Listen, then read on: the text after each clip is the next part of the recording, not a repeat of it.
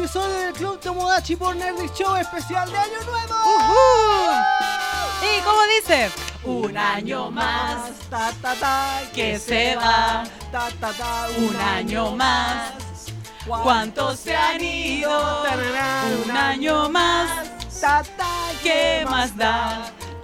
¿Cuántos se han ido ya? ¡Qué canción más triste! ¡Qué canción más triste! Estamos en el especial de Navidad de la semana pasada. Así es. Amigas y amigos, sean todos bienvenidos a un nuevo episodio del Club Tomodachi por Nerdix Show. Completamente grabados y en diferido. ¿Otra en vez? Este especial de Año Nuevo. Así es, yo soy Wallace y el día de hoy me acompaña ella, linda como siempre, mi querida Dada. ¿Cómo estás? Estoy bastante bien. Este programa se viene cargado de nostalgia y a lo mejor de muchas diferencias con el público. Pero yo creo. Y a lo mejor entre nosotros. también. Claro. Y también está con nosotros el día de hoy en este especial de Año Nuevo nuestra querida Bel. Bel, ¿cómo estás? Estoy bien, lista y dispuesta a pelear con ustedes. Muy bien. Esa es la actitud. Esa es la actitud. espíritu.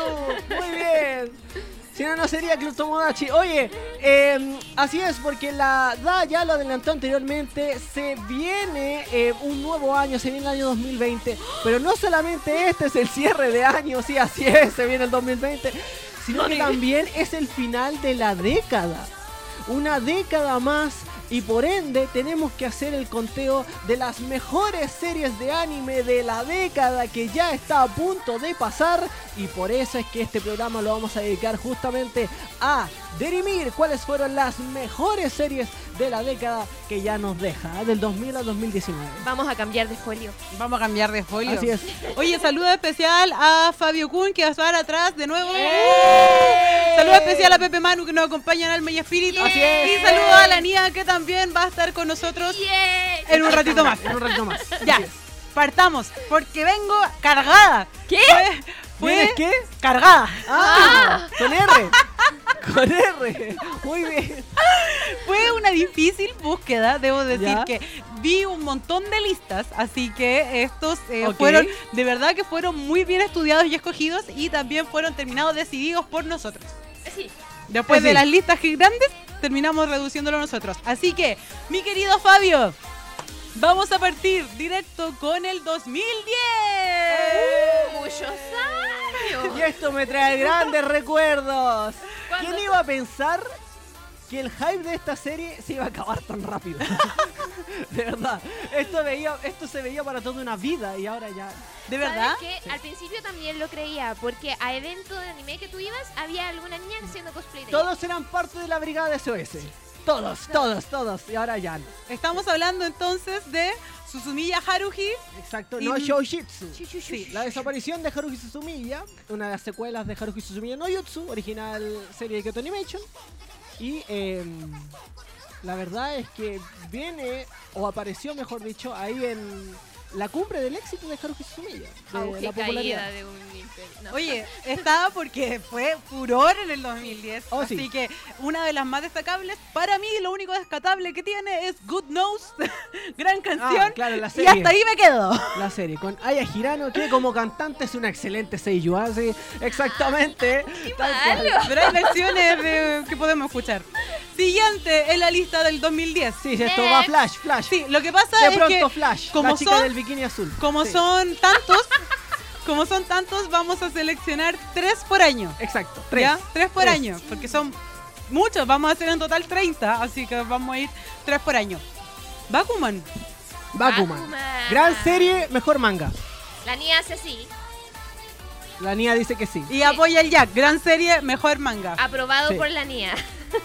Tal cual, tal cual. Lo que pasa es que el manga debe ser uno de los mejores mangas que han existido en la vida. eh, y la serie está bien, está- eh, es buena serie, pero creo que no alcanza a capturar esa esencia del manga. ¿Qué le pasa a varios animes en todo caso? Sí, sí, sí, sí. Lo que pasa es que el manga es muy bueno, hecha por los creadores de Death Note, nada más y nada menos, Ajá. Bakuman, que cuenta la historia justamente de ellos. de los creadores de... Eh, eh, no son ellos mismos, obviamente, es como una especie de autobiografía idealizada y romantizada, pero se trata justamente de dos personas, un guionista y un dibujante que se unen para crear una historia. Eh, Sabéis que me pasaba mucho que yo confundía a Bakuman Con Bakugan. con Los Bakugan. peleadores de la batalla Bakugan. que ¿Verdad que? Claro, sí, sí. Y siempre que me mencionaban a Bakuman, yo decía, tan buena Bakugan. Claro. Tiende a la confusión. Suele pasar, es increíble lo que hace una letra, amigos. Sí, sí, sí. Es verdad. Pero claro, una vez que descubrí el nombre vi que aparte tenía un montón de fans y que la, todos me decían, oh, qué buena historia Bakuman. Oh, me- sí, es uno de los mejores animes. Así Así Tú que pensabas en los juguetes. y sí, yo seguía pensando en Bakugan y decía, ¿cómo les puede gustar tanto ese anime y esa historia? Claro. Pero bueno, ahora después con el tiempo descubrí por qué. Así que merece estar dentro Muy de bien. los mejores animes del 2010. Tititita. Chiquitita. Chiquitita. Claro. Pasamos directamente ¡Ay, a. Dios mío! Esta es la viejitud. Dios mío. Veo esto y me siento viejo. Ay, El mejor chollo de la década, lo dije aquí y ahora. El mejor chollo de la década. No puedo decir otra cosa. ¿Pero por qué lloras? Es que me leí el manga después de ver el anime. Estoy llorando de ¿Está llorando de verdad? ¡Oh my god! Dios mío, ¿qué pasó aquí? Es demasiado lindo. Estamos hablando de historia. Kachu Meido Sama. Sí. Sí. Parte como un típico shonen, pero la historia es de esos shonen que te atrapa, Usui. Cáchame, es el nombre. Después de 10 años. ¿Cómo la marcó? ¿Cómo la marcó? Para que vean. Y es de, lo- de los chollos que te después que termina te hace leer el manga, que igual son varios capítulos después, y tiene un cierre, un cierre bastante lindo y, un- y bastante como un poco diferente a lo que sería un cierre de chollo, pero termina eh, románticamente, obviamente. Claro. Bastante diferente en cuanto a la ejecución de- del final. No, igual todos sabíamos que iba para allá, pero quiero destacar algo. Dígame. Que es, es muy raro que la Hada se emocione con un chollo. Entonces, denle la oportunidad. Creo que es justo y necesario. Kaichou Mike Sama tuvo un gran fandom también. De hecho, a mí me la recomendó un amigo. a ese nivel, a ese nivel de ¿En fandom, serio? sí. A mí me dijo un amigo que estaba pegado dándose una maratón porque yo la vi, no la vi en el 2010, no la vi en emisión. Tengo que haberla visto como dos años después. Y me di una maratón y de ahí no la solté hasta terminarme el manga. Y justo me pasó que el manga terminaba como dos meses después de cuando yo me puse a leer el manga. Llegaste en el momento justo. Y después le sacaron un capítulo especial, porque fue tanto el furor que causó el manga que le sacaron un capítulo especial, porque la gente pedía más, pedía más historia de esto y Usui me encanta, me dije, eh, si bien la, la prota puedo tener diferencias con su personalidad, mira, si la Nia me apoya, gracias Nia.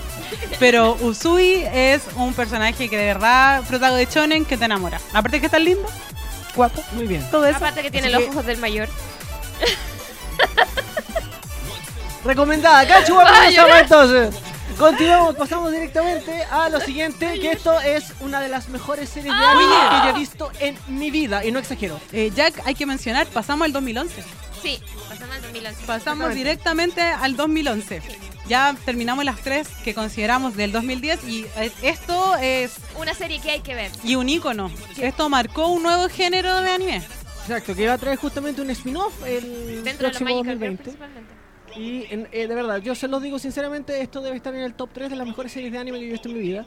Quizás lo mejor sería, eh, pensándolo rápido, eh, eh, Evangelion, Full Metal Alchemist Brotherhood, Madoka Magica. Quizás, porque de verdad, eh, esto es increíble. Es esta creación de Gen Urobuchi y, y dirigida por Akiyuki Shinbo en Studio Shaft, básicamente es una serie que transformó y deconstruyó un género completo, que es el género de las Magical Girls, y el género nunca en la vida volvió a ser igual después de Madoka Magica.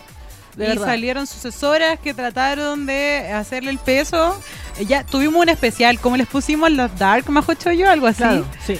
Y hay sucesoras, no muchas, y no muchas le han podido eh, Después de eso, hacer ¿qué? el peso. Peso, sí. Pero sí, revolución porque creó un género nuevo para mí. Sí. Eh, como, no sé, el- Majo Choyo siento que iba igual en decadencia. Sí. Entonces, cuando llegó Madoka, fue una reinvención del Majo Choyo. Exacto. Les quiero contar algo. Dígame. Eh, una vez estábamos con la sala de Banjari conversando con Claudio PCX y empezamos a hablar de Madoka. Y él dijo, pero ¿cómo? Si una serie de niñas, no sé cómo Sailor Moon, no sé, no, Sakura Captor. Dijimos, por favor, dale la oportunidad. A la semana siguiente llegó y sí, como, donde estuvo esta serie toda mi vida.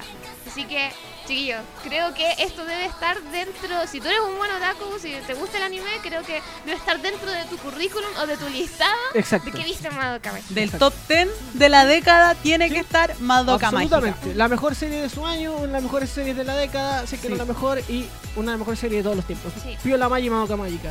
Pasamos directamente a la segunda eh, anime del 2011 que destaca que yo tengo emociones encontradas con este anime, pero sé que también alcanzó una fama y todos cosplayaban de Memma y, Y todos lloraban. Y todos lloraban.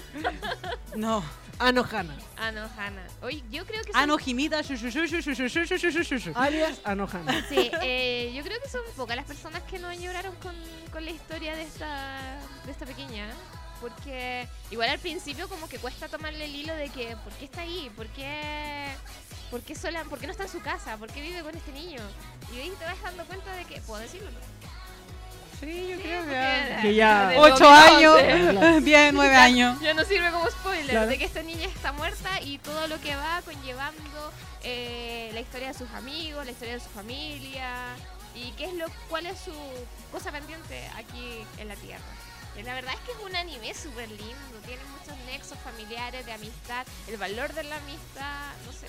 Desarrollo de personajes, Sí. des- eh, superación de, de- eventos traumáticos. Claro, también. Y tienen eh, sus personalidades súper bien desarrolladas y marcadas. Y creo que es un buen trabajo. Eh, siento Aparte que, que, la música también, el OST sí, eso sí, es, oh, es muy linda. Me encanta el opening de Anohana, que ahora en este momento no me acuerdo cómo se llama, pero es muy popular. Na, na, na, na, No, Calmation, Calmation. Antes de cambiar a, de Anohana, quiero mencionar que siento que Anohana igual marcó un poco el tema de los Slice of Life. Como que empezaron a ser más populares y también lo considero como un dark slice of life porque puta que sufrió. Sí. Puta que sufrí con Anohana. Entonces, bueno, y a mí la prota no me simpatiza mucho, así que tengo esa relación amor y odio con. A la Con dama le Anohana. gustan las La niña- frutas kawaii. Recuerdo que co- lo conversamos acá y con la Nia, de hecho, tuvieron una pequeña conversación, discusión con respecto a Anohana en algún capítulo de. Es que Memma. En algunos minutos sí llega a ser Me un poco cargan los, exasperante. los personajes como Memma. Pero creo que es necesario que ella sea así para que los demás personajes desarrollen bien y destaquen sus personalidades. Creo que es necesario Menma en ese anime. Bueno, Que sea así. pasamos directo al que sí estaba ahí contemplado y esto es un shonen que también, eh, bueno, ahora Netflix lo subió, así de, Sí. de importante creo que fue. Y aquí también habían eh, un poco emociones, eh, comentarios, op- opciones, no, no sé cómo decirlo, encontradas, porque entre nosotros habían dos opciones y yo siento que tú me apoyabas esta vez. Que es una cosa muy extraña. Pero las chicas consideraron que Ao no Exorcist, que es el anime que estamos viendo, eh, tenía más mérito que Gate Y ahí me duele eso. y a mí me duele eso, porque también considero que Gate es uno de los mejores animes de la década. Hay muchas personas que piensan eso, pero la verdad es que, no, desde de mi punto de vista, su- súper muy, muy, muy, muy personal, no, ni siquiera pude, le di la oportunidad varias veces, pero ni siquiera pude terminar de verla. No me, no me llamaba Que es una serie a la que tienes que darle tiempo. Sí, es Sí. verdad, no parte. Como del cuarto capítulo en adelante ya decides terminarla y de ahí ya no paras. Pero es una serie que, olvídate, cuando ya le das un tiempo y despega, no para. Así con- Agradeces haberle dado Se más te tiempo. hincha el cerebro. Sí. De hecho, yo creo que es muy importante, por algo le sacaron Gate 0. Claro. y adaptada de una visual novel, visual novel muy popular, debo decir. Pero bueno, La ganó a un. Exorcist. ¿Qué quiere decir, señorita Nia?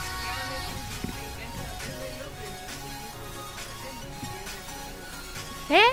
Eh, allá estaba el micrófono. que dice que la engancha desde el opening hasta el ending a un Exorcist. Allá está. Pero no sé si Ah. funciona, ojo, no. Ya, no bueno, no. funciona, no, funciona eso. Bueno, no. Que la está chirriando. Mira, la niña quiere pararse a venir Pero a defender venga, a un venga, Exorcist. Venga, venga. a un Exorcist. Venga, Nia.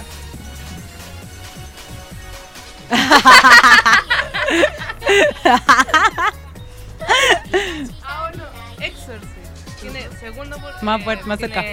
otra temporada que se, se estrenó hace no sé cuánto, pero después. Y el manga es muy bueno. Y es un chonen súper. Es muy chonen, entonces todo el mundo le gusta. Pregunta, ¿te gusta más eh, Exorcist que Steins Gate?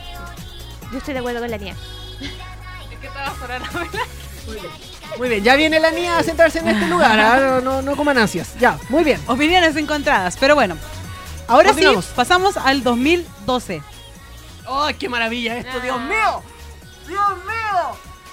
Del creador de Madoka Mágica llega esta Más serie- géneros oscuros. Exacto. Esta serie policial con un plot twist maravilloso al final de la serie, al igual que Madoka Mágica. Esto se llama Psycho Pass. Amigos míos, si no han visto esto, se han perdido la mitad de su vida. Miren la emoción de No, Jack en es, su cara. es- es una cosa brutal, por supuesto. Más encima con esta con esta dicotomía entre ambos personajes que vemos ahí, esta, esta química extraña entre el protagonista, que es que es un, un policía súper cerrado, súper serio, y acá Netsune Mori, que es una niña que es como súper inocente, que llega a la policía con un montón de ideales y al final se da cuenta que en realidad los ideales son algo que, bueno, se van perdiendo con el tiempo, eh, porque la realidad te golpea, ¿no? Eh, Duro. Así que de verdad, Veanla, amigos, es una muy buena serie. Tiene ya dos secuelas. Una que, si no mal recuerdo, se emitió la temporada pasada, Psycho Pass 3. Sí.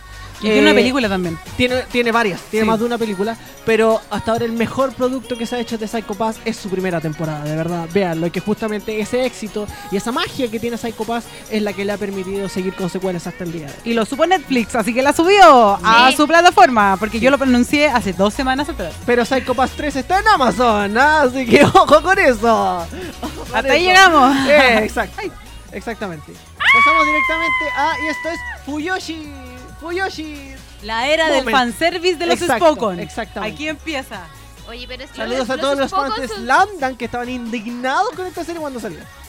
La Pero después que- igual terminaron viéndola. Sí. Conozco personas que terminaron viéndola. Oh, Ahí no, es cuando te das cuenta que los machitos le llega el tema de los prejuicios en cuanto a eh, tipo, este tipo de eh, series donde los personajes también están hechos para cautivar a otro público que no sea solo el de Spokon. Exacto. Las personas Aunque- binarias. Aunque yo no sé si en verdad, tengo una duda, no sé si en verdad lo hicieron con el propósito del fanservice. Yo diría que sí. Sí, lo hicieron con el propósito del fanservice. Totalmente. La No mía sé, también la apoya. yo creo que está enfocado a...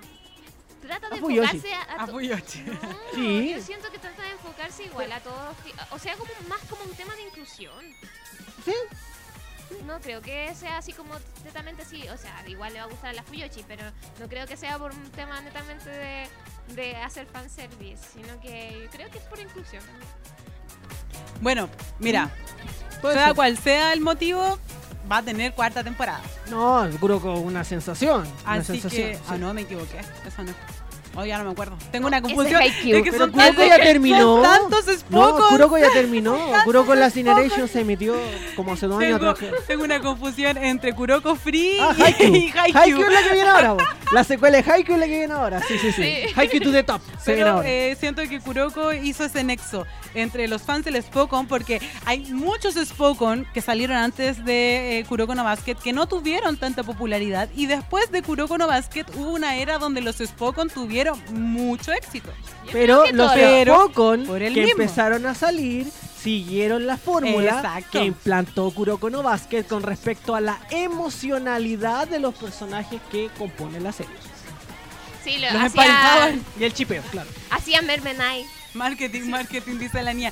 Eh, bueno, por eso digo que es el comienzo de la era de los Spokon fanservice.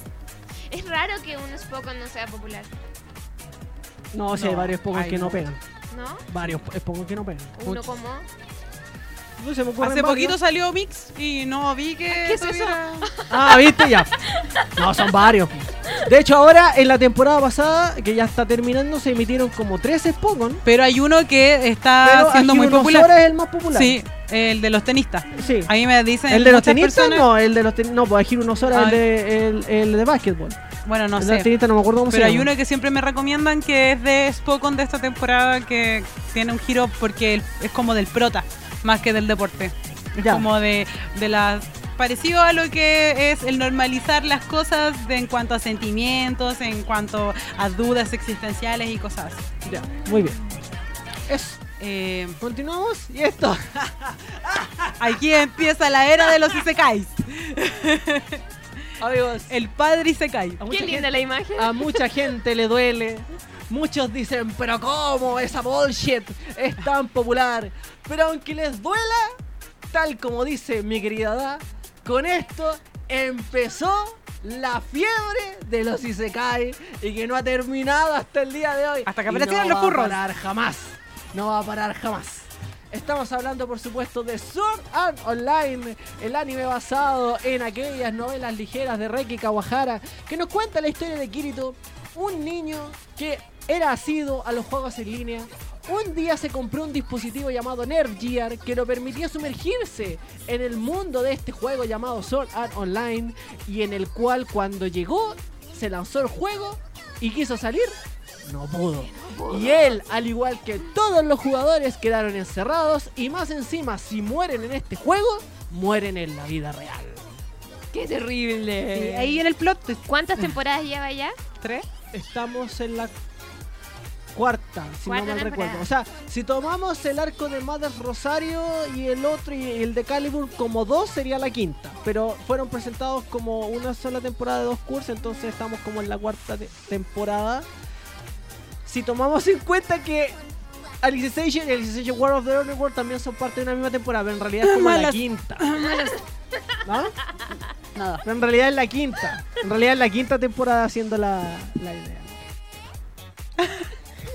Eh, Terminamos. eso. A mí me gusta Sao. Terminamos el Eso, 2000. gracias. No, si yo no digo que sea mala. No, es mala. Pero ya lo mencionamos, el capítulo navideño. Así, Sao. Así con Sao. Así, uy, es un viaje así. Sí. Pero Terminamos igual le tengo el cariño, 2012 y ¿Ya? pasamos al 2013. Y el aquí, año que se iba a acabar el mundo. Y aquí, nadadores musculosos. La serie. Siguiendo la temática de Kuroko no Basket, vieron que el nicho estaba y se- daba dinero y crearon Flip. Ahora, la historia de Free es bien interesante porque esto no partió como un proyecto de anime, sino que esto partió como un comercial. Ah, yo pensé que era un juego. Esto partió como un comercial de, ¿En serio? de personajes de anime genéricos nadando. Hecho por Kyoto Animation. Y era como una demo técnica, así como de animación creada por Kyoto Animation, pero el concepto se volvió tan popular que la gente empezó a preguntar, ¿cuándo sale este anime? Y Kyoto Animation así como, "Pues esto es un comercial, ¿no? ¿Cuándo sale este anime? Y ahí dijeron, Vamos Vale. con el anime. Vale, ok, aquí hay money. Y adaptaron a esos personajes, les pusieron nombres, les crearon historias y salió. Y se Y convirtió en un éxito muy bonito. grande. Y les quedó bonito. Claro. Les quedó chipeable también. Le generó dinero. Acuérdense que cuando pasó lo de Kyoto Animation, para recaudar fondos para lo que pasó, eh, vendían imágenes exclusivas. Diseños eh, exclusivos de Free Cierto. estaban a la eso, venta. sí, eh, bueno, eso se hacía antes del incendio, eso sí. Pero sirvió igual como una manera de Bueno. aportar dinero a. Free es del a 2013. Kyoto Animation. Vamos a 2020 y todavía genera dinero. Sí, pues. Así de hecho, que- iban a lanzar una secuela ahora, una La película, película. que lamentablemente quedó pospuesta por lo que Pero pasó. es como Sailor Moon, todavía. Fue hace muchos años y todavía genera dinero. Sí, pero es que Sailor Moon. Una hace más años todavía, claro es algo más grande que Free, pero de todas maneras ahí... Free tiene su nicho, podríamos estar en acuerdo y en desacuerdo, pero tiene su nicho y quizás no dentro del top 10 de la década, pero sí dentro de los eh, lo que sigue. no puede quedar tan atrás. Y seguimos. ¡Ah! Por supuesto, Ataque a los titanes. Sasai yo. Por supuesto, Shingeki no Kyojin. Esta serie que vino a revitalizar el anime completamente. No solamente eh, un género, no. El anime completamente. Porque el anime, después del boom de los 90 y de principios del 2000, estaba pasando como- como por un periodo bajo, digamos. Una caída. ¿Cierto? En lo Sí. que respecta a venta de merchandising, en lo que respecta a popularidad, etcétera, y de repente apareció esta serie que el mismo estudio no le tenía fe, De veras. Que, creían que iba a ser un fracaso y por lo tanto eh, trataron de hacerla lo mejor posible porque son profesionales, pero tampoco había tanto presupuesto, entonces hubo problemas de producción gigante cuando empezó a tener éxito. Hubo un capítulo de relleno, hubo escenas completas que eran puros dibujos y que después se arreglaron, en fin.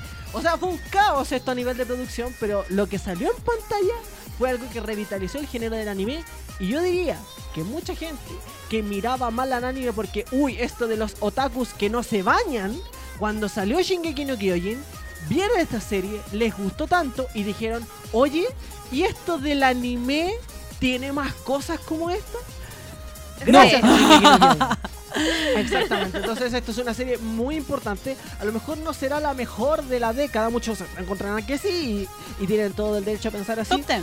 Pero yo creo que está dentro del top 10 y a nivel de importancia histórica para el género en general, yo creo que sí, posiblemente sea la serie más importante de la década. Eso te, en iba ese a sentido. decir, eso te iba a decir. Yo creo Sí. que marca un, un antes y un después, porque muchas personas que dejaron de, dejaron de ver anime porque eh, ya era como un poco más de lo mismo, eh, volvieron a retomar el anime gracias a esta serie. Claro, exactamente. De Entonces, hecho- en ese sentido, yo creo que es la serie más importante. Lo que yo siempre he dicho con respecto a Shingeki, que tuvo el furor que más o menos causó eh, Dragon Ball, Ah, en que rompió una barrera. Claro, gente que no veía sí. anime empezó a ver anime por Shingeki. Por o sea, yo conocía a mucha gente que veía Shingeki que, que esperaban los capítulos, amigos míos que no ven anime y estaban muy enganchados con Shingeki. Entonces siento que volvió a romper esa barrera en que gente común y corriente que no sigue el anime se metió en la historia y generó tanto popularidad que ya vamos a la cuarta temporada. Y la final. Y nadie sabe qué estudio la va a hacer todavía. Es un misterio cómo va a salir. Que no sea Dean, por favor. Estudio Dean va a salir pronto. Muy bien. Eh, seguimos. No, no, no, no, no.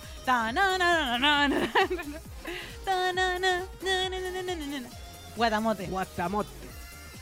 Guatamote es un slice of life que te hace ver que no eres tan miserable como podrías creer que eres.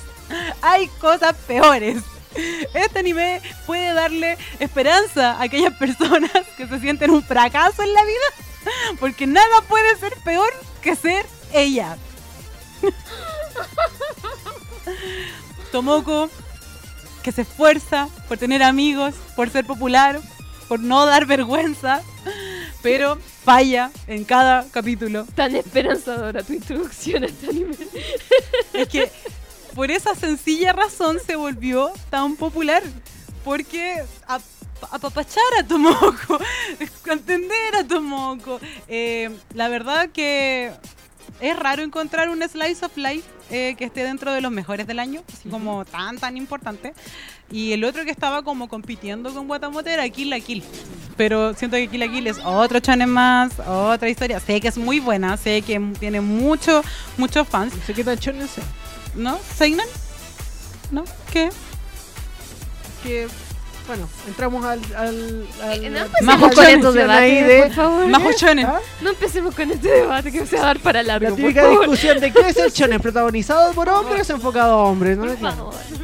¿Una mujer no puede protagonizar un shonen? Se supone que por la descripción no, pero ya paremos con el que viene, con el que viene. La niña me apoya, dice que sí.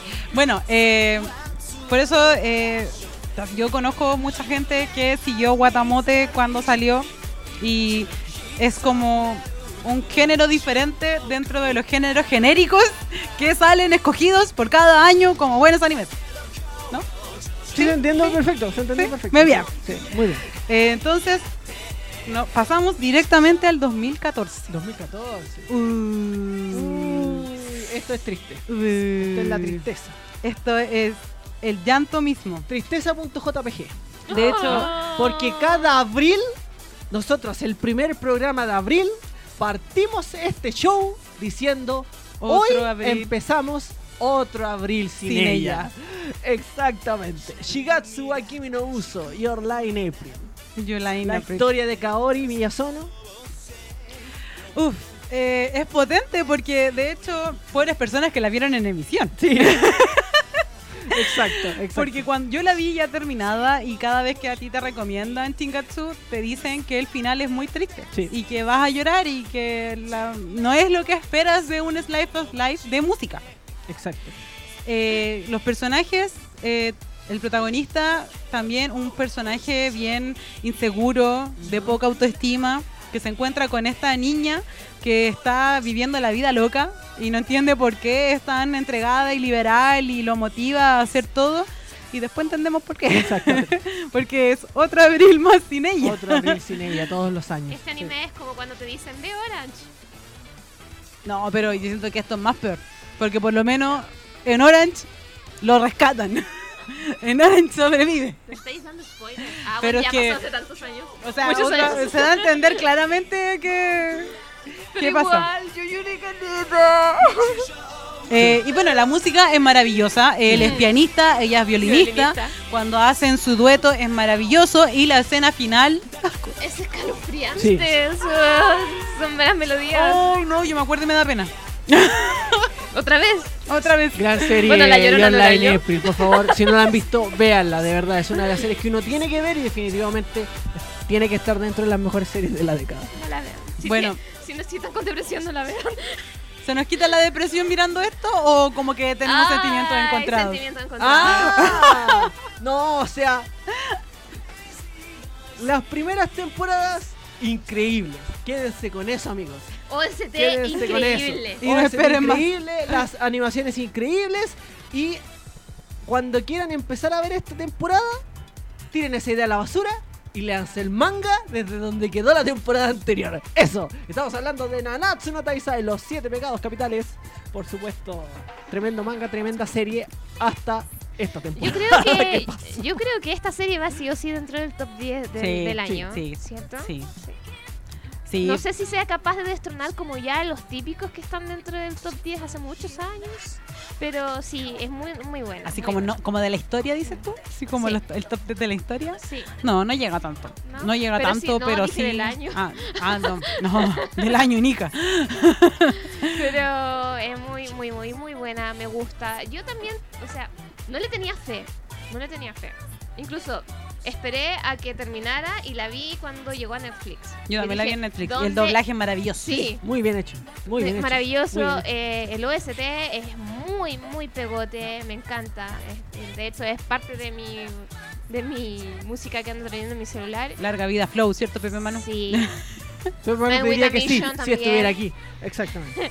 Man with a Mission también y no, Gran Rodeo. De hecho, Muy bien. hablando de Nanatsu no Taizai, quiero que llegue a esta mesa una persona que es fan de Nanatsu porque yo me tengo que retirar, porque tengo que ir a ver los fuegos artificiales que no se van a hacer en la Torre Entel, pero tengo que ir igual ahí a quedarme parado solo en medio de la alameda. Y quiero invitar a mi querida Nia a este asiento para que comenten Nanatsu no Taizai antes de pasar a la siguiente serie. Que te envíen un abrazo. Ah, feliz año. Ya. Adiós, adiós. Chao, ya, que te vaya bien. Mira, Jack se fue casi justo en la mitad de la década. Sí. Así Éxito, que- Jack, éxito. Que te vaya muy bien, espero que sean bonitos los, los fuegos artificiales. Eh, ¿Qué iba a mencionar yo al respecto? Que el 2014 estuvo bien eh, difícil porque una de las listas más largas que tuve que hacer de los mejores animes de la década fue del 2014. Ajá. Había muchos, muchos que destacaron ese año, por lo menos, creo que tengo 10. ¿Y cómo fue entonces que llegamos a Nanatsu no Tan- Sai- Sai- Sai- Sai- de- No, porque Nanatsu rompió, rompió Era el obvio, molde. Sí, ¿cierto? Nanatsu. Era Hola. Nia, ¿cómo estás? Ali, ¿Cómo estás? Vengo aquí a hablar. Jack tenía razón. Vean solamente hasta, el, hasta las primeras temporadas y después, por favor, vayan al manga y el manga déjenlo ahí hasta que. Igual en los Porque- otros capítulos de, de, de Club Tomodachi van a entender porque dedicamos un, un capítulo casi entero a por qué, qué pasó con la tercera temporada de Nanatsu. De hecho, hicimos un especial de Nanatsu, Sí, si no sí. mal no recuerdo. y ahí van a entender por qué. Solamente desde la segunda en adelante tienen que leer el manga. Bueno, sal- manga está por ahí, nomás porque. Ah, sí, porque hoy íbamos como avión. No, Nanatsu va a terminar. Ya vienen los últimos capítulos y parece que Maravilloso. necesitaban vender más y le agregaron un nuevo arco. De hecho, no, yo dije, ya esto va a terminar como en unos capítulos más y de repente no. Eso, eso ya es spoiler, pero yo, yo, yo quedé con cara de. Ya, sí, todos lo dijimos en ese momento. También está dentro de uno de los capítulos. Sí. Cuando se anunció que eran los últimos dos capítulos, creo, y Pero pa, me cayó una piedra encima. le cayó una piedra piedra. encima. Uy, Va a estar Cual. Saori con flecha a cada rato. Oye, pero va a estar difícil que lo, que lo quieran terminar ahora. No, sí, es yo muy- creo que le dan como un año popular. más. Es muy popular porque de partida eh, tiene una estética, eh, de partida es muy sin de la común. Mira, mientras no borren temporadas completas y puedan seguir con una buena historia, una buena trama, no tengo ningún problema en seguir viendo Nanatsu. Ah, yo creo que eso sí. Pero... Viendo, no sé, leyendo quizás. Mientras no se quede con Dean, ningún problema. Bueno, igual voy a defender un poco la tercera temporada porque el problema está en la animación, Sí, no en la historia. Ojo, Ojo. sí. Sí, exacto. Eh, eh, eh, sí, buen punto. sí. Muy buen punto, mi querida Ania. Pasemos al que sigue. ¿Sabéis que siento? ¿Sabí? Buena. Sien- ¿sabí? siento que eh, los primeros años de esta década se vieron reflejados en Spokons con fanservice. Sí, Es, que- es la técnica mortal. es que una técnica de partida porque las las Fujoshi en Japón son cuáticas. Sí. Son cuáticas. Oye, esta- la- las nacionales también, tranquila. No, las otras son peores. Y esta gente agarró los y a estas cabras les gusta este con este. Mira, y hay, ot- no sé, Yamaguchi con El sumiso con el violento. Sí, el- entonces ya, ya, y ponen todos, o sea, las imágenes, los muñequitos, cuando lo hacen en círculos, todos siempre están en pareja, están diseñados para eso. Están diseñados para generar fanservice, chipear, pero eh, al mismo tiempo generó, eh, no recuerdo, otro anime de voleibol. Siento que aparte de eh, que generen el fanservice, son historias pioneras en cuanto al deporte que abarcan. A excepción de Kuroko, que ya había básquetbol. No recuerdo un anime de natación, por ejemplo, antes de Free. No recuerdo un anime de voleibol Era lo que faltaba. antes de eh, Kuroko. No, yo tampoco. Perdón, antes de Haikyuu. Make Haikyuu me, me gusta mucho, eh, de verdad yo me emocionaba viendo los partidos, de hecho yo me quería ir a jugar voleibol. Porque cuando entro en la zona y esa como cambio de atmósfera de cuando pisan la cancha es como, oh, como que siento Es que el mente pesado. Las sensaciones, el juego de las sensaciones y las emociones, creo que en Haikyuu está súper bien logrado. Está muy Te bien. hace meterte en el, en el partido como si estuviera ahí, no sé, mirando un partido de fútbol justo en la cancha. ¿Cachai? Sí, esas emociones con la pelota que caen, que caen, que Eh, pasan algo- en los partidos. que vamos a destacar en un anime que viene unos pocos años más adelante, que vamos a, a generar esa fórmula que parece que funciona muy bien en los Spokon, pero lo vamos a terminar mencionando más adelante. ¿Qué anime nos continúa, mi querido Fabio Kun? Tiririri. ¡Ah! Primera temporada. Solo la primera temporada. Solo la primera. ¿Así? One Punch, sí. sí. O sea, O creo sea, que. en manga no, en animación Ah, de sí. la hacen segunda, una misión. sí. sí. A ver, a mí lo que me pasa con esta serie es que mm, fue como es como pues, pionera por así decirlo, pero hay muy poco donde el protagonista ya era muy bacán. Sí. No, no, no es el camino del héroe. Sí, no Claro. camino del héroe. Sino Este que- llegó siendo muy bacán. Ya estaba hecho. Sí, Eh, a mí me gustó todo el hype que se creó con One Punch Man. sí. Porque- También fue como Shingeki en cuanto a popularidad Sí. de gener- llamar gente. Sí, Claro, fue muy popular. aparte que creo que el marketing que hicieron, lo hicieron súper bien. Primero porque Jump Project... eh, Hay algo que decir al respecto. Sí. Uno, dos, tres. Creo que lo hicieron súper bien. Eh, al momento de hacer el videoclip y ver todos los efectos y todo lo, lo bacán que se veían los tatas en el, en el Eh, videoclip. sí. Eh, siento que aumentó el hype por este anime. Y la verdad es que es súper entretenido No, y la- cómico. Es cómico y tiene buen diseño de personajes porque bueno, los primeros, los primeros webcomics de One Piece eran muy buenos. O sea, el dibujo del manga es feísimo. Todos sabemos que el manga que dibuja horrible. Pero es una muy buena historia. Oye, ¿el mangaka contrató a alguien que dibujara por él ahora o no? Eso lo Ay, escuché así no como... te- no. Eh, también leí un rumor. Cier- Cierto, yo sé que leí como un rumor al respecto. Ahora, yo vi el primer capítulo de la segunda temporada de One Punch y no pude seguir viéndolo. No me, no me agradó para nada. Lamentablemente porque la primera temporada era, era grandiosa. De verdad era grandiosa. Generó eso que mencionábamos, que mucha Ni gente... siquiera el opening. No, no he escuchado el opening de la segunda escuchas? temporada. No lo escuches. Eh, One Punch Man volvió a resucitar lo que había resucitado Shingeki, que hizo que mucha gente que no veía anime viera anime, sobre todo por lo novedoso de que el prota no fuera eh, débil y fuera construyéndose, sino que ya está, era fuerte y estaba chato de ser fuerte porque era como... Y todos estábamos en la latente constante y, y de que queríamos que ya llegara algún personaje que lo pudiera, que le hiciera el peso o que lo pudiera derrotar. Claro, Es que, eh, es curioso porque no se te ocurre... Es curioso porque no se te ocurre cómo hacer una historia donde el prota ya es fuerte.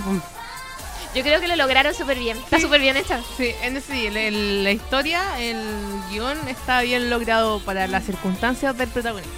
Y, y más allá de que sea un shonen, creo que atrajo a bastante público femenino a, a ver y comprender la historia. Pasemos al siguiente. Si hay una franquicia de cocina que hasta el día de hoy sigue sacando temporadas, esa es Shokugeki no Soma. Shokugeki no Soma. Yo escribí una. ¿Una, ¿Una reseña? Una reseña, está en Netflix, Y está, em, a mí esta, esta me encantó de partida porque es como bien. Bueno, es bien como tirada para el, para el fanservice, para el. Palechi. Para lechi. O sea, Las yo siento, reacciones. yo siento que si hay algo que genera el anime que quizás no te genera tanto el manga es esa exageración cuando prueban los sabores y se como que excita con lo Sí. que están comiendo. Que, eh, bueno, para algunas personas es chocante.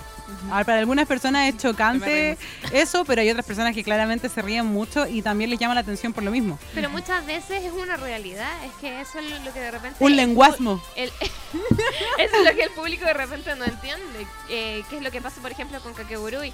Eh, La excitación por, eh, por algunas cosas, sensaciones o, o momentos. Bueno, la gracia de, este, de esta serie, bueno, se ve en el manga y ahora y con las temporadas siguientes, Sí. es que se vuelve súper oscura. O sea, ese par tiene Sí. una historia bien potente, hay toda una organización detrás y Souma cambia completamente. Pasa de ser un niño shonen a un. a un otomen, o sea, un. Ikemen. Un Ikemen maravilloso. Oye, me pasa con Chokugeki que yo la empecé a ver, quedé como en el quinto capítulo y ahora como que me da cosa retomarla porque son tantas temporadas, son muchos, como que todos los años le sacan una temporada nueva, entonces como que Pero ya... es mejor porque tenéis más series para más tiempo. No, es que es muy larga. Es muy largo, el manga es muy largo, y pero han sabido agarrar los arcos Sí. para cada temporada. Eso Bueno, pero si eh, están sacando, si- sigue sacando temporadas es porque es muy buena y muy destacable dentro de la década. Así que vamos al último anime del 2015. rompamos estereotipos, por favor. Rompiendo estereotipos. Por eso es que esta serie está aquí. El mejor de todos. Porque hizo que los hombres vieran chollo. ¿Verdad? Qué, qué revelación. La verdad es, es algo que no pensé que iba a haber en, en la vida. Un chollo donde el prota no fuera un Típico. hosbando Sí, el típico. Como el amigo. como el como amigo. el amigo. A mí me. Esta. A mí él. Lo encuentro como hasta irreal. Es tan bueno. Sí. Es tan noble. Por eso se gana el corazón de Sí, todos. que digo, no. Es que es otro tipo de belleza. Sí, yo dije. No es la belleza a la, cual, a, la, a la superficial a la que estamos acostumbrados. Pero te das cuenta que ese tipo de belleza igual atrapa a las personas. Sí, por supuesto. Porque fue una, un anime muy popular en su año, siendo que no había Josbando en una historia de Chonen, o sea, de Choyo. Entonces, por lo menos logró captar lo que era la esencia del anime, que era sacarnos eh, lo visual y llevarnos a lo que realmente importa, que es lo de adentro.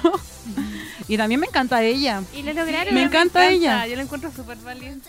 Lo lograron bien. A mi parecer. Sí. Esa escena donde ella está gritándole, está en la cama y grita. Me gusta. Sí. Eh, La niña vibra. sí, la niña vibra completamente. Porque ella, ella estaba como emocionada, así como. Es que sí, ella es un ejemplo de, de chica, de cómo eh, no ser prejuiciosa y tampoco fijarse solo en el, el cascarón y llegar más allá. Igual la parte de convencer al otro que sí, me gustas, por me gustas, entiéndelo, sí, así como eres. Loco, sí, Así que- bonita. Qué chocante eso. Sí, ¿Cierto? que no te crean.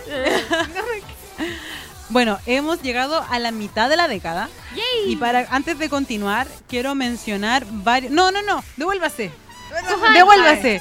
Antes de continuar, quiero destacar algunos que no están dentro de nuestro top, pero que sí eh, fueron furor, tuvieron su fama. Quizás no porque fueran tan buenos, sino que porque captaron mucha gente.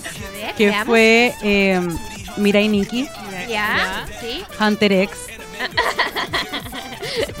Todavía tengo porque es como el remake. Es el desde el 2011, que no lo Ah, mencionamos ok. en el 2011 y lo dejamos aparte porque no está terminado y eh, no sabemos si lo van a terminar. Por eso no quedó como eh, dentro de los mejores de la década porque sentíamos que era como poner One Piece. Algo que todavía no, está no continuando. Piece. Entonces como que no. Seguimos con eh, Chunibyu. Chunibyu, o sea, no, todavía no seguimos con, los- con los animes de después del 2015. sino menciones estamos especiales, la- con las años. menciones especiales que fue Chunibyu, que también fue una revelación dentro de esto que, que menciona las personas que tienen como este cambio de la primaria a la secundaria, donde tienen estas como trastornos de personalidad, donde se creen superiores, o sea, la prota creía que tenía poderes mágicos y lo chistoso era que siempre pasaba algo cuando ella creía que estaba haciendo algo que le daba la razón de creer que ella tenía un poder especial.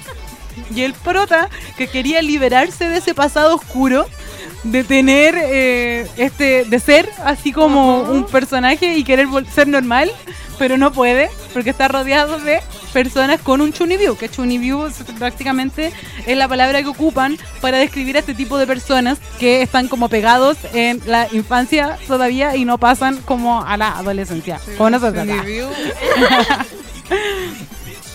Quiero destacar también eh, a Kill la Kill, que no la mencionamos en, o sea, la mencionamos rápidamente, pero también causó furor. Tokyo Ghoul, que también salió en ese Fue muy momento. popular.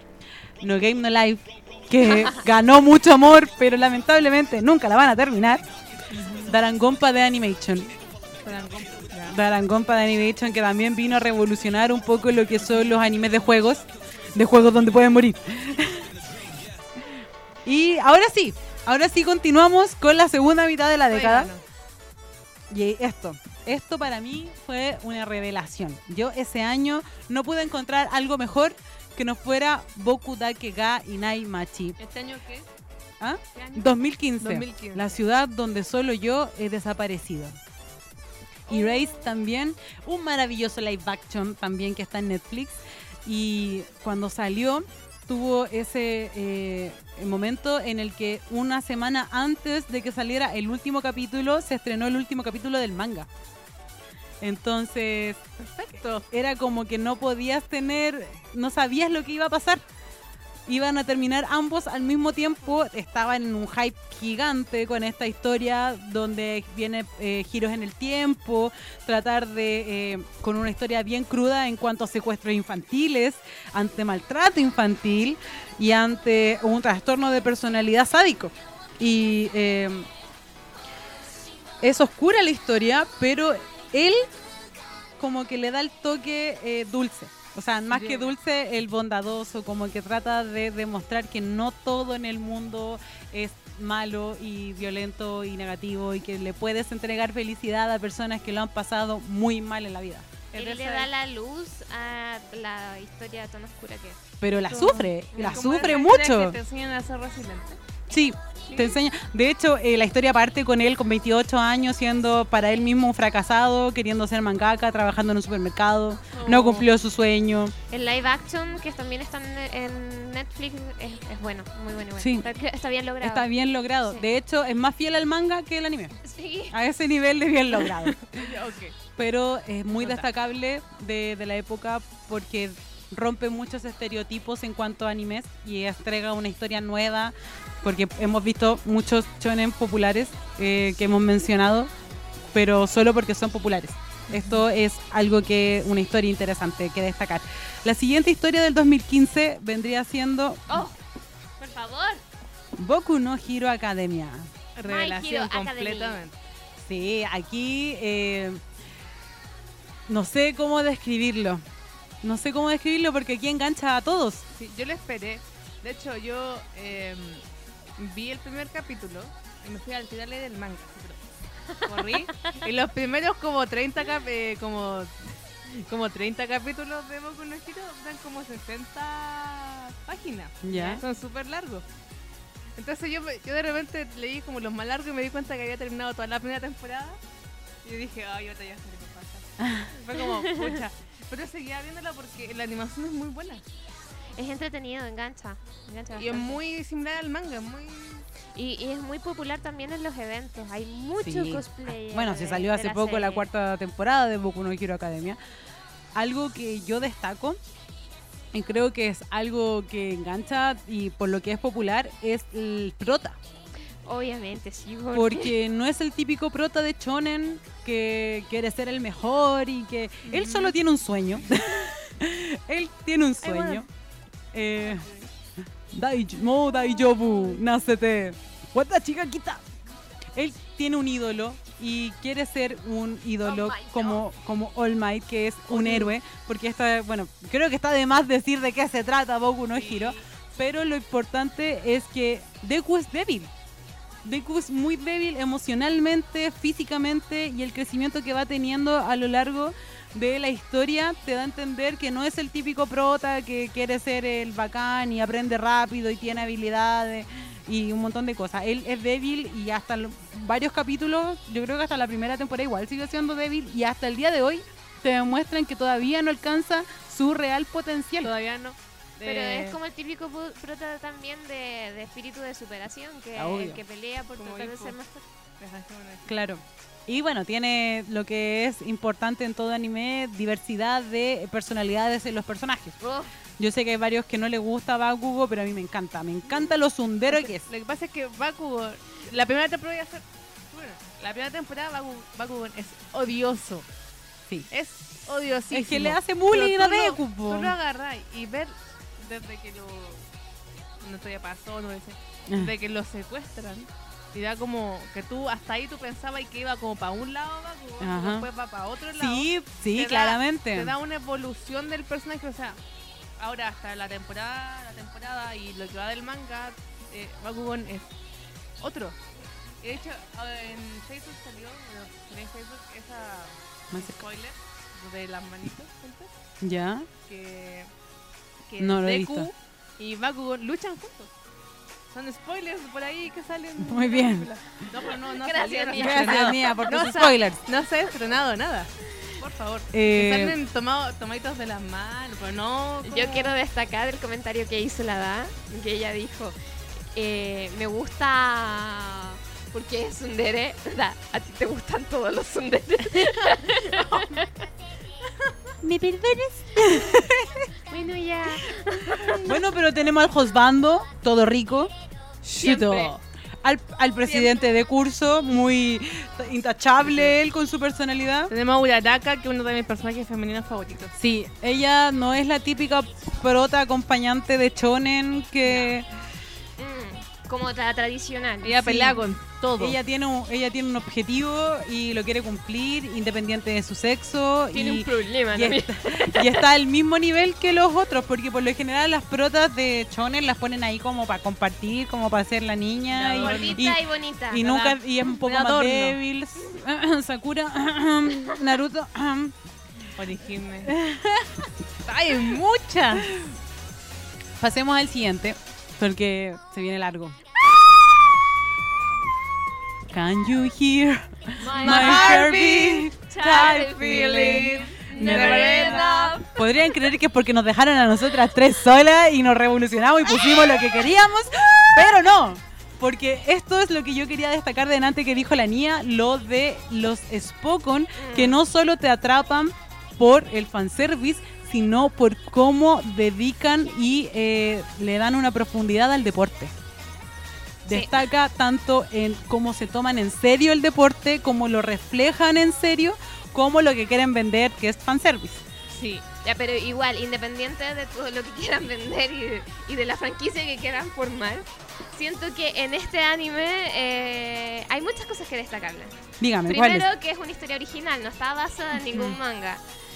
Lo otro, la calidad de la animación, la fluidez de los movimientos, porque si, si eres conocedor de, o ni siquiera tan conocedor, pero si has visto cómo patinan, eh, cómo hacen sus trabajos los patinadores, no es fácil llegar a la fluidez que tiene la animación de Yuri on Ice. Igual de, habían varias pifias de repente Ya, en cuanto pero- a la- pero- al pero- desplazamiento. Espérate, eso era cuando, espérate, Pero eso era sí. cuando patinaban y se tuvo ponía ahí como el, eh, eh, pausabas la imagen y veías la expresión así toda desfigurada y pones la expresión de un patinador de verdad.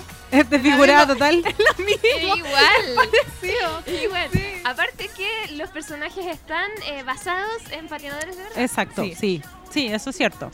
Y bueno, eh, este próximo año se nos viene la película, espero porque era para este año. Yo soy Rojanyu. Y Yuri on Ice, Ice Adolescence o de Toilette for Men. ¿No has visto el tráiler? Es como una venta de perfume. No te dice nada. Antonio Banderas. Sí, encima, el, el, el Víctor, el que dice Ice Adolescence. Con una voz así como de perfume. Yuri on Ice, Ice Adolescence. O de toilette. Eh, esos son los tres destacables del 2016, pero nos pasó lo mismo que en el 2014, que había muchos más que destacar, como Mob Psycho 100, del creador de One Punch Man, Re Zero, que se hizo re popular. Netflix, vayan a verlo en Netflix. Konosuba, destacable, siempre hemos dicho que Konosuba cura la depresión. Si usted está triste, vaya, siéntese y póngase a ver Konosuba. Le va a sanar todos sus males. Estoy vendiendo así como soy una sultana. A llegar con su, con su capita. Dame una moneda de tu palma. Y también destacar un anime que, si bien es pesado, es eh, un slice of life medio oscuro, Shingatsu no Lion. Ah. Shingatsu no Lion es destacable también dentro del 2016. Pero pasemos al 2017. Veamos. que continúa. Oh, my god. Vamos con las reacciones. Ay, Ah, Me encanta este anime. sí. Me encanta. No lo vi con fe, pero No. me, me gusta mucho. Me, o sea, quizás. Es un poco anima- perturbadora la animación. Pero quizás no es tampoco la mejor animación del mundo. Pero siento que las emociones y las sensaciones que expresan los personajes están súper bien logradas. A través de sus movimientos. Y sí, sabemos que tiene Echi igual, pero creo que es necesario para poder expresar, en este caso, la excitación que tienen los personajes por el juego. Y bueno, abarca una temática bien original. Sí, Los juegos, bastante. o sea, si bien hay varios, hay varios animes de juegos, como es Shingatsu no Lion, la ludopatía. Ah, que- lo de las apuestas, ahí lo vi- viene la gran diferencia. Y cómo te puedes trastornar, porque prácticamente es considerada un trastorno psicológico lo que es la ludopatía, la adicción a los juegos. Y claramente aquí vemos a las dos personas más trastornadas con respecto a los juegos. Y tiene una gran variedad de personajes.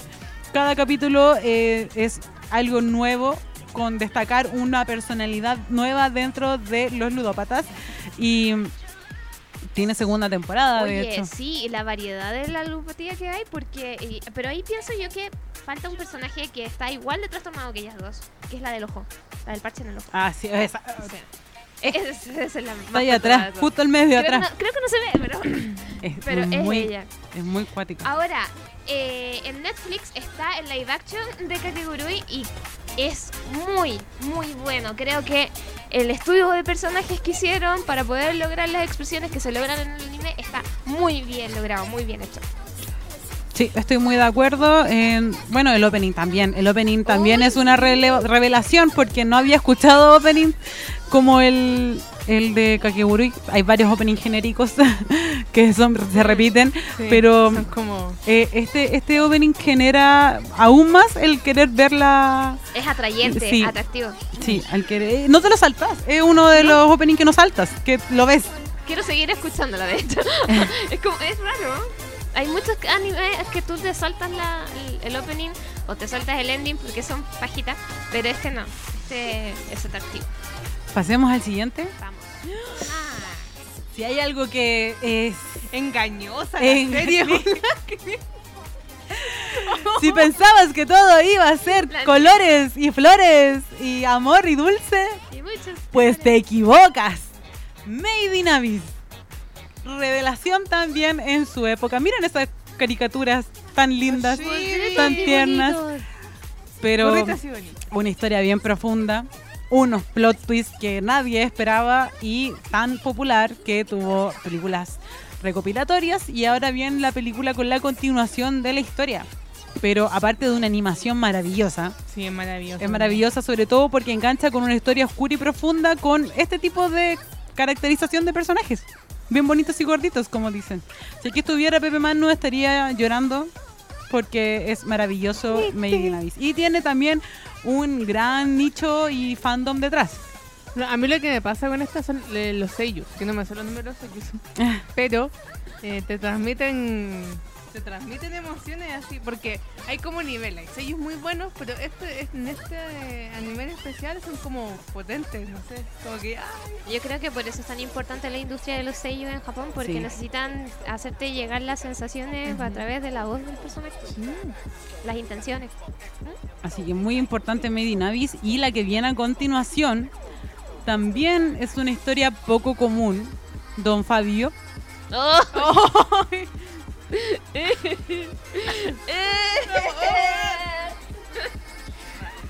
Si hay plot twist en historias de Slice of Life, esa es Orange.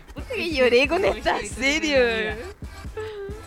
Es una serie que tú crees que va a ser de amigos, que la van a pasar muy bien y van a ser muy felices, pero no. Todo se trata de salvar a uno de ellos de el suicidio. Es un tema súper importante y polémico.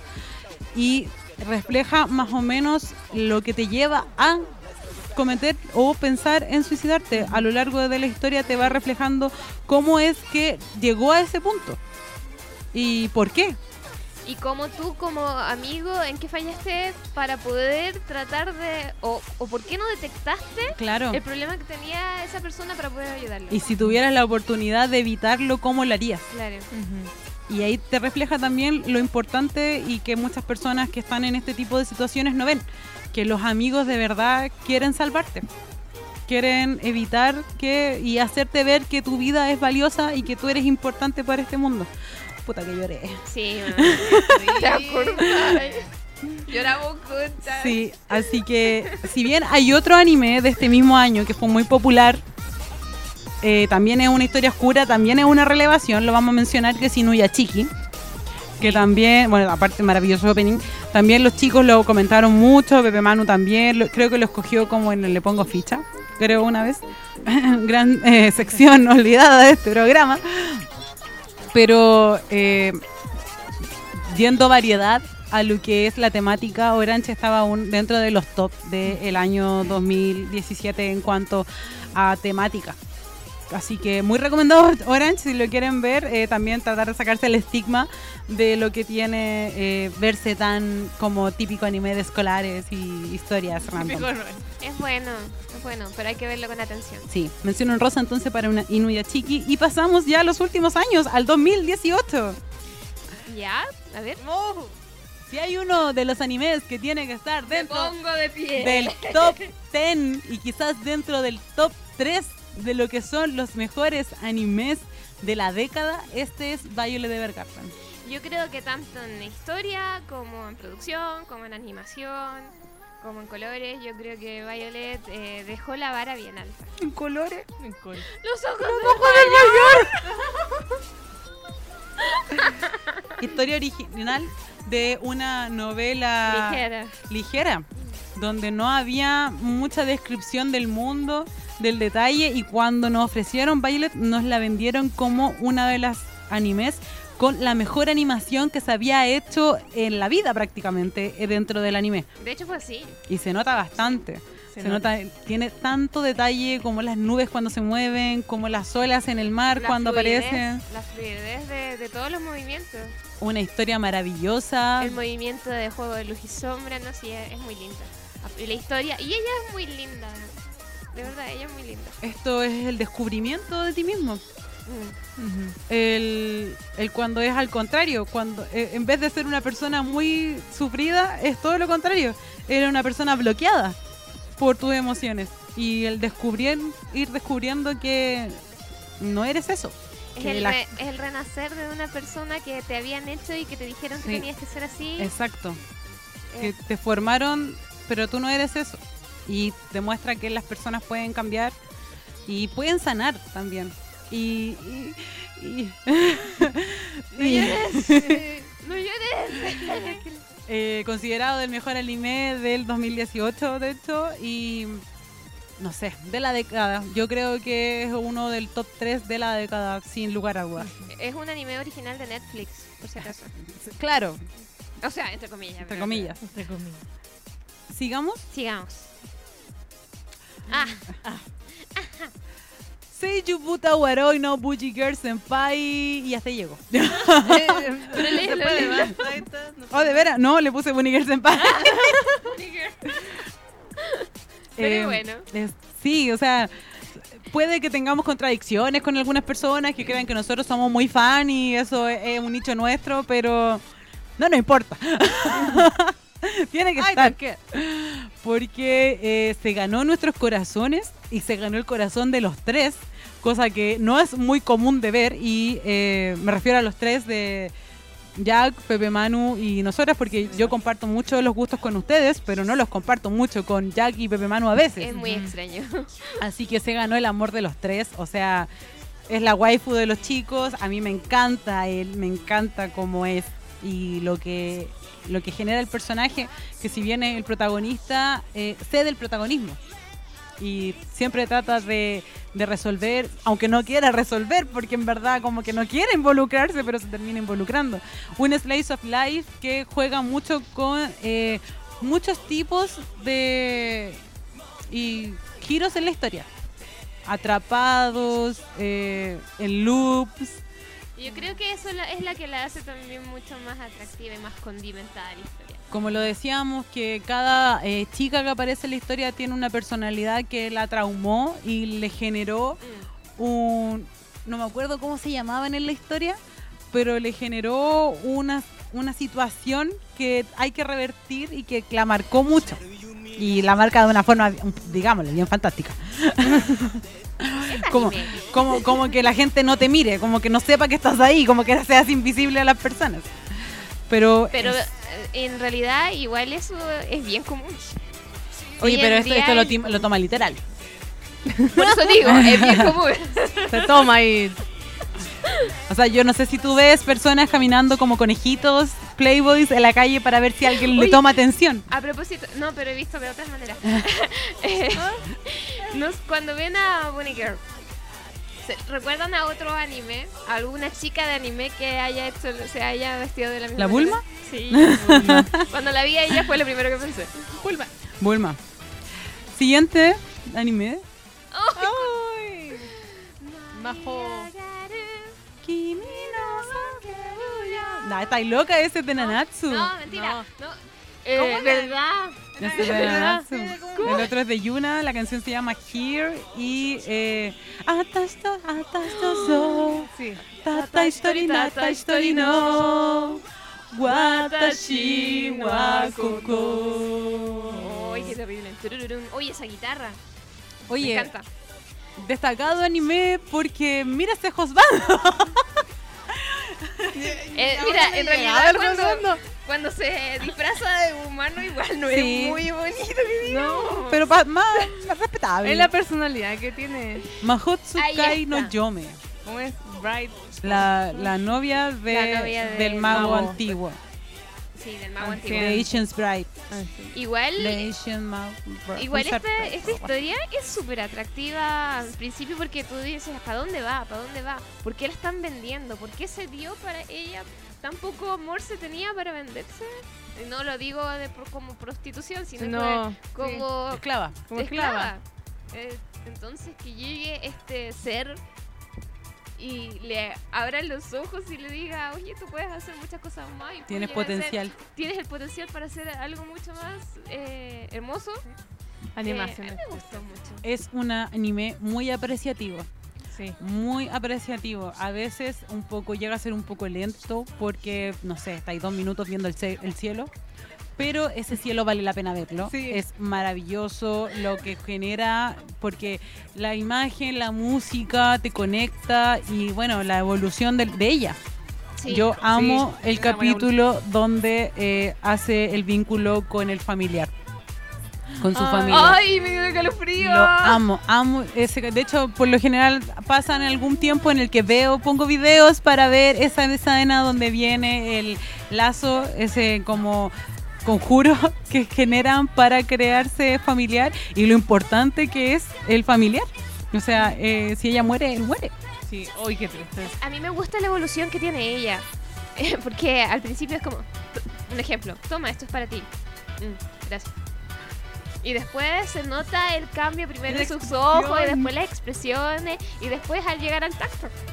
Está Bueno, linda. Y el villano, el villano también eh, es como un villano, no villano porque está herido, porque le falta algo y porque le falta algo eh, no es capaz de ver el daño que hace realmente porque no siente daño.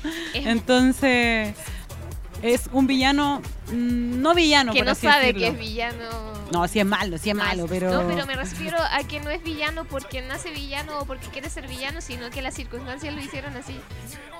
Es así. La historia de cómo se lo crearon es así. Sí, es Bueno, la, la cosa es que creo que deberían darle una oportunidad a este anime. Es bastante lindo. Sí. También hay que verlo con atención. Destacado del 2017, de- de- perdón, del 2018 18. que no nombramos, pero que también fue muy popular fue Goblin Slayer y la Nia tiene uno más. Banana Fish. Puedo llorar, no debía haber muerto así. Después del spoiler que me dieron, no lo terminé jamás. Quedé al 16 y de ahí no continué. A mí yo no lo pude ver, no me pareció atractivo el dibujo. Ay, pero es que O sea, muy no, el el, el- el- no, no es tan malo. Pero te lo venden como ya hoy, pero en verdad mafia, tristeza. drogas, asesinatos, yo violaciones, prostitución, pedofilia. Yo la pasé muy mal con la historia de Ash. Yo sufrí. Sí, ojalá reencarne en un chivaíno adorable. Que le den mucho amor. Para que sí, para que el Bebé. mundo lo ame. No, y después el manga sacó spin-off de Eiji solo, eh, solo, Ya. con las fotos Ash. Ah, no, ya, eso es tortura. Pasamos a lo que nos trae ahora y que lo comentamos eh, la, el el año, capítulo o sea, el capítulo pasado. Que es el 2019 y las revelaciones de este año, que son Yakuza con Yakuza Neverland. con Neverland. Creo que ya en tem- el capítulo pasado ustedes lo pueden ver, dimos mayor detalle de por qué Yakuza con Neverland es tan importante dentro del año. Así que eh, superficialmente vamos a mencionar que es una historia que te eh, atrapa. es tan su- el suspenso es tan fuerte que como que no puedes dejar de, de ver y necesitas saber qué pasa. Y los Claro. Scary Jam te lo, te lo encargo. Sí. Bueno, yo Con el corazón en la mano.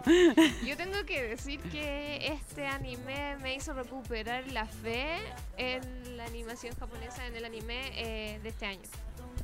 Porque había dejado de ver anime, ya nada me parecía atractivo y llega Yakuza con Neverland y me dice, ¡Ay, Wally, somos una granja, somos vaquitas, somos pollitos! Y me dice, y me dice que tengo que terminar de verla hasta el final. Siento que los japoneses eh, toman historias populares genéricas y les dan un fondo tan oscuro que pasó, no sé si con la siguiente anime que Esa es, está, una, esa es una habilidad. sí, es una habilidad. con el siguiente anime de esta temporada. ¡Ah! ¡Zootopia! Si podemos comparar a Yakuza con Neverland con los pollitos en fuga, podemos comparar a Vistar con Zootopia, pero esta historia es profundísima, larga vida a Legochi, Me encanta él.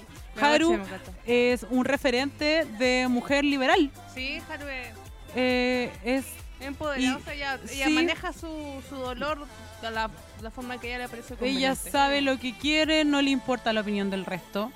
Y claramente tiene muchos prejuicios hacia ella, habla muy mal de ella, como la sociedad en la que vivimos que todavía eh, tiene el machismo dentro de lo que puede o no puede ser una mujer o cómo debe o no debe ser. Pero a ella no le importa, sí claramente la pasa mal porque no todos podemos tolerar tanto eh, bullying y que, nos ha- que hablen tan mal de nosotros. En algún me- momento el vaso o la mochila se llena.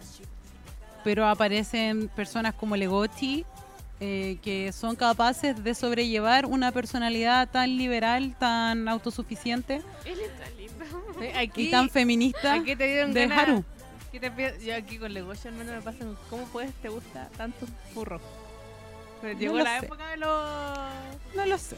Pero me pasaba con Nick Wilde, así que No, no, y eso en no es tan raro para mí. en el mundo ya hoy está se tapó de furro.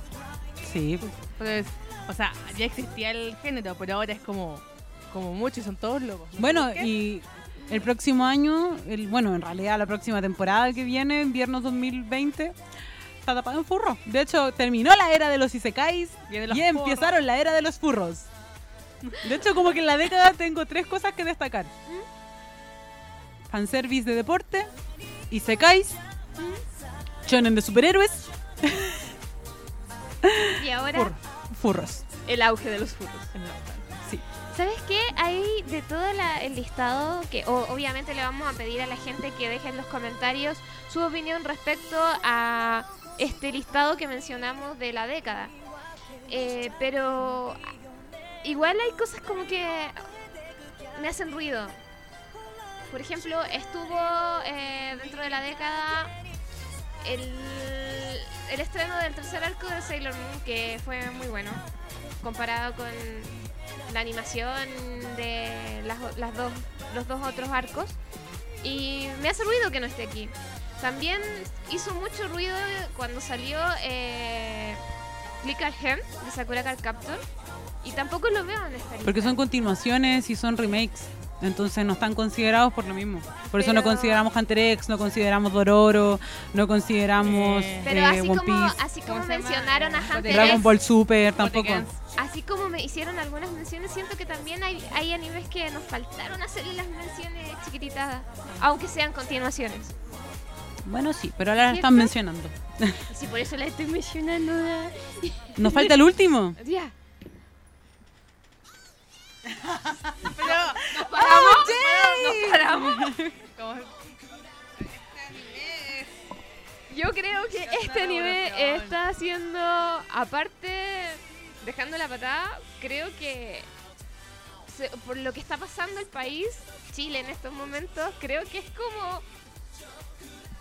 Es como una chapita, es como... Y no es que es una chavita. ¿Cierto?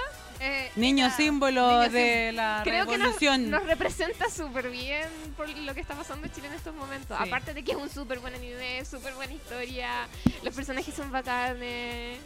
Hay, de todo. Tiene de al, todo. al tipo correcto, a la chica peligrosa, al miedoso y al. Peligroso pero kawaii. Al Eh, o sea, que Al miedoso pero peligroso porque um, Zenitsu tiene, tiene eso lo es suyo. como me asusta, pero me gusta. ¿Sabes qué? Que Zenitsu, Zenitsu en los primeros capítulos es súper odioso. No creáis. A mí me pasa con Zenitsu que eh, apenas aparece, me gana por el simple hecho de que em, Tanjiro le pide que cuide la caja Ay, sin saber lo que hay adentro y Zenitsu la defiende Ah, con uñas y dientes a pesar de que está muerto de miedo. Y no le es que están le amenazando de matarlo Y no es que lo iba a hacer. y lo dejan todo golpeado. Pero él defendió la caja porque era muy importante para Tanjiro. Entonces, si bien a mí de repente y no, Zen- Zenitsu me carga, me, como que me, me satura porque siento que es demasiado lo que reflejan la cobardía, se toman demasiados minutos en eso, hay escenas destacables de él que como que te, te, te lo redimen. Sí, te lo, eh, eh, no, la historia de Zenitsu, eh, tú cuando vas a y lees el manga, a mí me da como pena y yo como, no, ¿por qué? Porque hay un tremendo lío que no voy a dar spoiler porque de verdad es como muy nuevo del manga, pero Es que yo siento que, que es una, un fiel reflejo de La la persona que no se da cuenta de las capacidades que tiene y hasta dónde puede llegar. De la. Sí. Eh, y también quiero destacar otra cosa que tiene Zenitsu, que él solo es bueno en una cosa. Y el, su maestro le dijo que aunque sea bueno en una cosa, tiene que ser el mejor en lo que haga en esa sola cosa. Entonces, eso también se lo, se lo destaco bastante. En ese capítulo también me ganó y le quité, me quité la rabia hasta que volvió de, de lo que pasó y estaba en cama y ya me, eh, me, me jodía, pero me lo, me lo redimía que Inosuke estuviera con depresión. en la cama, tirado, con la cabeza de chancho puesta, sin hacer nada. Eso. Un icono de lo que está pasando, un icono también creo que de... un icono en animación. eso, su capítulo de la 19 animación. fue De que un estudio pequeño puede crear un anime maravilloso. Claro, incluso creo que recibió elogios por parte de los creadores de One Piece, eh, que le dijeron que era una historia. Muy Ichiro Oda lo felicitó, le mandó una carta al creador de Nanatsu, de, de- de- perdón, de Kimetsu no Kimetsu. Yaiba, eh, felicitándolo por su Guardianes de éxito. la noche. Se me salió. No. No. Esos son todos, eh, nombramos muchos. No sé si quieren escoger uno por año. Uno por año. de la lista de tres que tenemos. Ya, a ver, veamos. ¿Cuál era la del 2010? Suzumiya no Haruhi, Kaichowa Maitsama y Bakuman. Kaichowa no me sabe. Bakuman. Kaichowa no me sabe. Kaichowa no Maitsama. ya. Entonces, del 2010 dejamos a Kaichowa Maitsama. 2011 era Madoka Mágica, Anohana y Axis. Madoka, Madoka Mágica. Mágica. 2012. Pero te no ha contestado la. ¿A Ah, Ohana? no, Hanna. Es que Anohana. muy la No, tienes que saber que Madoka marcó un ciclo y una era nueva. Sí. 2012, Psycho Pass, Kuroko no Basket, Sao. Kuroko no Basket. Sao. Sao. Es que la primera temporada de Sao sí es muy buena. Que después se haya echado a perder de otra cosa. 2013, Shingeki no Kyojin, Free o Watamote. ¡Ay, qué terrible! Shingeki no. Kyojin. 2014, Nanatsu no Taisai, Chigatsu no Kimi no... No. Chigatsu wa Kimi no Uso y eh, era Haikyuu. Haikyuu. No, Nanatsu. Ay, no Uso. Ay, no hay consenso. 2015, Shokugeki no Soma, eh, One Punch Man y me parece que la otra no me acuerdo cuál era porque no está aquí en la lista. Eh, No me acuerdo. tampoco me acuerdo. Pero yo elijo. Ore Monogatari, ya sabrá. Ah, no, One Punch Man. One Punch Man. Shokugeki. 2016, Boku no Hero Academia, Yuri on Ice, kono- o sea, o Boku Dakegai Naimachi. Boku no Yuri on Ice. Boku Dakegai Naimachi.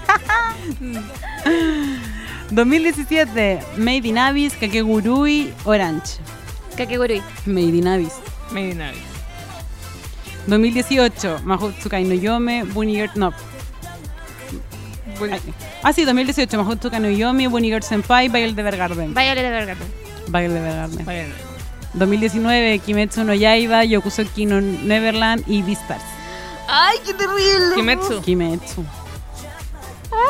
Lo siento, Legochi. Porque en este, en este, en este, este año mis dos favoritos son Kimetsu y Dororo, pero Dororo no está porque es un remake de 1961. Yakusoku, yo me quedo con Yakusoku. Amigos míos, dejen en los comentarios cuál es su top Está 10 llorando. traición. Cuando descubrí que Dororo era niña, casi me caí. Están las fichas técnicas por supuesto. Puritita. Puritita. Sí. Amigos míos, dejen en sus comentarios su top 10 de la década. Oh, sí, va a ser muy interesante leerlo. Sí, Por favor. Nombramos muchos.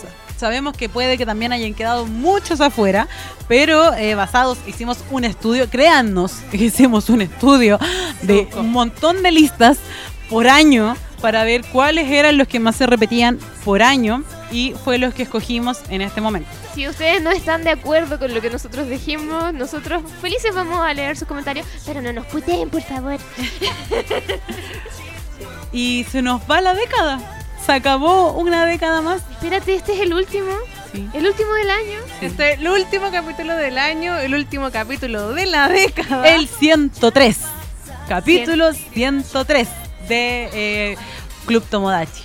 Bueno, entonces hay que agradecer a todas las personas por habernos escuchado todo el año. Yo quiero agradecer principalmente por eh, la aceptación que tuvieron conmigo.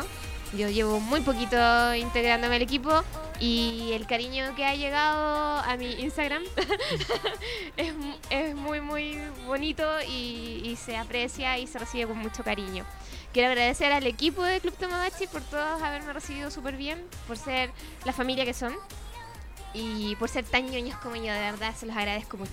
Hoy vieran cómo sufrimos cuando no pudimos hacer capítulos, no Sí. podíamos venir acá Sí. por lo que pasó. Sí. Gracias por estos dos años y un poco más Yo quiero darle de... Dígame, También dígalo. Me voy a asumir a las palabras de la vez porque también soy entré al, al programa como tal este año. Más. Y todavía se me olvidan algunas. Pero también muchas gracias. Le pasó muy bien con todos. Ha sido un año muy productivo. Y feliz año nuevo. es necesario tener un espacio donde poder hablar de las cosas que nos gustan y yo agradezco a todos por los que nos siguen, por los que nos han acompañado, por los que nos comentan, comparten con nosotros sus gustos. A mí me encanta eso, a mí me encanta que me escriban y poder hablar de lo que me gusta. Gracias por apoyar al Club Tomodachi, por toda la sintonía que le han dado, por ser uno de los programas éxitos de Nerdix. Me atrevo a decirlo porque es así. Eh, amor a Jack Wallace, amor a Pepe Wallace. ¡A Pepe Wallace! Amor a Pepe Manu. Muchas gracias Fabio por siempre también estar en la disposición de eh, ser el Kohai y ayudarnos cuando eh, nos falla el, el hombre ancla, como él le dice, de eh, Jack El Wallace. alma. Y nos vemos. Oigan, se quedan invitados porque el próximo año seguimos, ¿cierto? Claramente Claro. seguimos. ¿O Nos no? falta el capítulo número 100. No lo hemos hecho. Queremos hacerlo. Hay que celebrarlo, hay que celebrarlo. Y lo otro, se acaba el, el Club Tomodachi de- del año, pero también tenemos redes sociales de todos los chicos que nos encanta hablar de anime y de cosas ñoñas, así que añádanos a las redes sociales y nosotros felices vamos a seguir hablando con ustedes de todo lo que nos gusta del mundo asiático. Siempre tenemos a todos los seguidores fieles, son todos identificados, los conocemos, los Sí. queremos. Mucho amor para ustedes. Muchas gracias a todos, espero que eh, hayan pasado una feliz Navidad. Eh, Un próspero año nuevo. próspero año nuevo también, sí. Y nos vemos el próximo año. Salud, suerte y muchos buenos deseos para todos. Que nos vaya bien, que, Que nos nos vaya bien, bien, que nos nos vaya bien. Eso. Nos vemos el próximo año entonces. Nos Nos vemos. vemos el próximo año. Eh, feliz año nuevo. Ojalá pásenla muy bien, no se excedan tanto, no, tomen tanto. Por Coman harto. Coman mucho. No tomen tanto porque al día siguiente hay que laburar. Pero no me queda nada más que decirles que Corano es Ponzano de de Okurishima. ¡Chao! ¡Chao!